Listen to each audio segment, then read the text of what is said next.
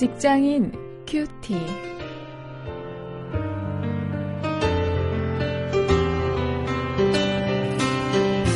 여러분 안녕하십니까? 8월 5일 오늘 사사기 3장 1절부터 11절까지 말씀을 가지고 믿음을 주제로 해서 시작된 또 이런 제목으로 함께 말씀을 묵상하시겠습니다.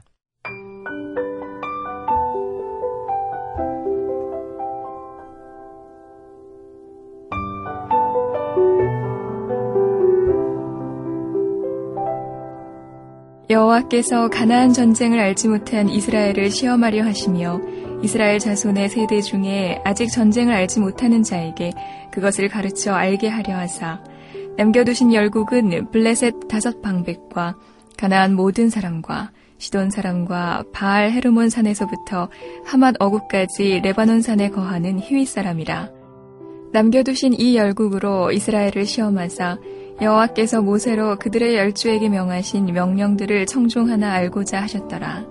이스라엘 자손은 마침내 가나안 사람과 헷 사람과 아모리 사람과 브리스 사람과 히윗 사람과 여부스 사람 사이에 거하여 그들의 딸들을 취하여 아내를 삼으며 자기 딸들을 그들의 아들에게 주며 또 그들의 신들을 섬겼더라. 이스라엘 자손이 여호와 목전에 악을 행하여 자기들의 하나님 여호와를 잊어버리고 바알들과 아세라들을 섬긴지라. 여호와께서 이스라엘에게 진노하사 그들을 메소보다미아 왕 구산 리사다임의 손에 파셨으므로 이스라엘 자손이 구산 리사다임을 8년을 섬겼더니 이스라엘 자손이 여호와께 부르짖음에 여호와께서 그들을 위하여 한 구원자를 세워 구원하게 하시니 그는 곧 갈렙의 아우 그나스의 아들 온니엘이라. 여호와의 신이 그에게 임하셨으므로 그가 이스라엘 사사가 되어 나가서 싸울 때에 여호와께서 메소보다미아 왕 구산 리사다임을 그 손에 붙이심에 온니엘의 손이 구산 리사다임을 이기니라. 그 땅이 태평한 지 40년에 그나스의 아들 온니엘이 죽었더라.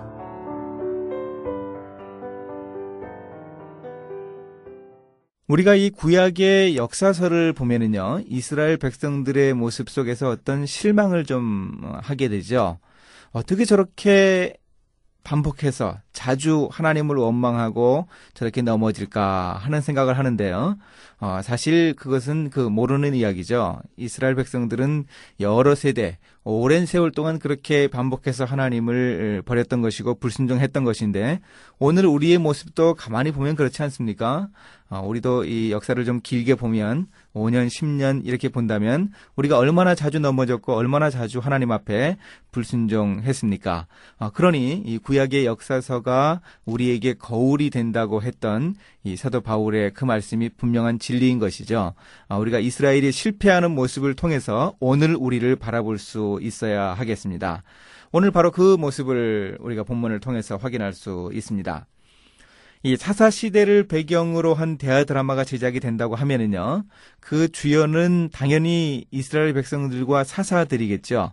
그렇지만 이 조연들이 따로 있습니다. 아, 그 조연들은 결국 이스라엘 백성들이 쫓아내지 않아서 그 가나안 땅에 남게 된 백성들 또 어, 주변 이웃의 백성들이죠. 블레셋, 가나안 사람들, 시돈 사람들, 히윗 사람들, 바로 이런 사람들일 것입니다.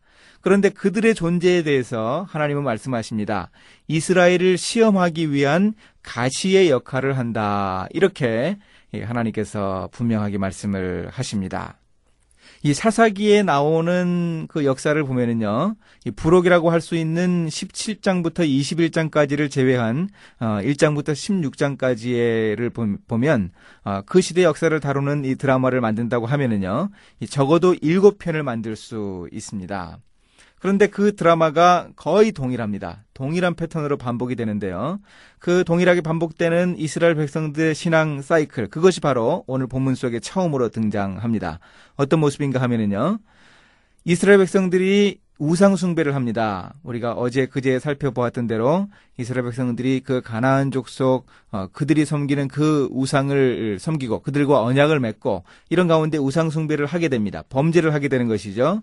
그러면 하나님이 이웃 나라들로 하여금 그 이스라엘을 압제하게 하십니다. 이웃 나라가 쳐들어와서 그 이스라엘 백성들을 속박하게 만드는 어, 그런 일을 하십니다. 그러면 그렇게 고통을 받던 이스라엘 백성들이 하나님께 부르짖습니다. 간절히 부르짖습니다. 그 부르짖음이 하나님께 상달하면 하나님이 사사를 세웁니다. 그 하나님이 사사를 세우셔서 그 이스라엘 백성들을 그 이방인의 압제에서 구원해 내십니다. 그러면 그 사사가 치리하는 동안 그 기간 동안에는 이스라엘이 평화를 누립니다. 그러나 그 사사가 죽고 나면 또다시 이스라엘 백성들이 우상숭배를 해서 범죄를 하게 되고요. 그럼 또 하나님이 이스라엘을 압제하는 그 이방 나라를 일으키시고 그리고 이스라엘 백성들이 부르짖으면 다시 사사를 세우시고 구원하시고 그리고 평화가 있고 그리고 또 반복되는 것이죠. 이런 사이클이 반복되는 것입니다. 적어도 이 사사기에는 이런 반복되는 이스라엘 백성들의 신앙 사이클이 일곱 차례 나타나고 있습니다. 이런 이스라엘 백성들의 반복되는 범죄를 보고 어, 우리는 무엇을 느낄 수 있습니까? 아, 제가 처음에 말씀을 드린 대로 어떻게 그렇게 자주 그리고 쉽게 하나님을 배반하고 범죄의 길에 빠질까? 하나님의 은혜를 어쩌면 이렇게 잘 잊을까? 이렇게 비난하듯이 남의 이야기 하듯이 우리가 생각하지는 않습니까? 어, 그러나 오늘 우리가 아, 가만히 생각을 해보면 우리의 모습이 바로 이 사사기 주역들인 이스라엘 사람들과 아, 그리 다르지 않죠. 어, 오늘 하루의 삶을 한번 돌아보더라도 어, 우리는 우리의 생각이 온전히 하나님께로 향하지 못하고 어, 세상으로 향하는 그런 모습을 볼 수 있지 않습니까? 어, 그러니 우리가 이, 우리가 이 사사기의 이 역사를 이스라엘 백성들의 이 실패의 역사를 우리의 거울로 삼을 수 있어야 하겠습니다. 이제 말씀을 가지고 실천거리를 찾아봅니다.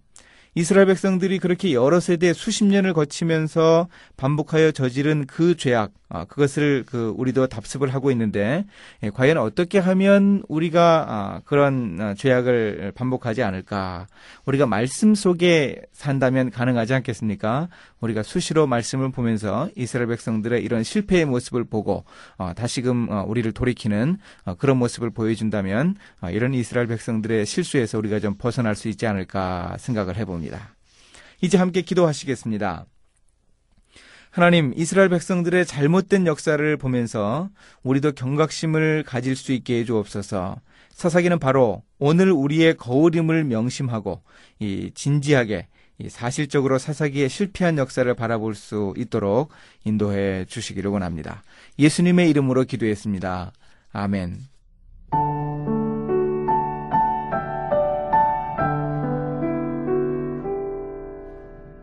사사기에서 이스라엘 백성들의 상태를 가장 잘 표현해주는 단어는 무엇입니까?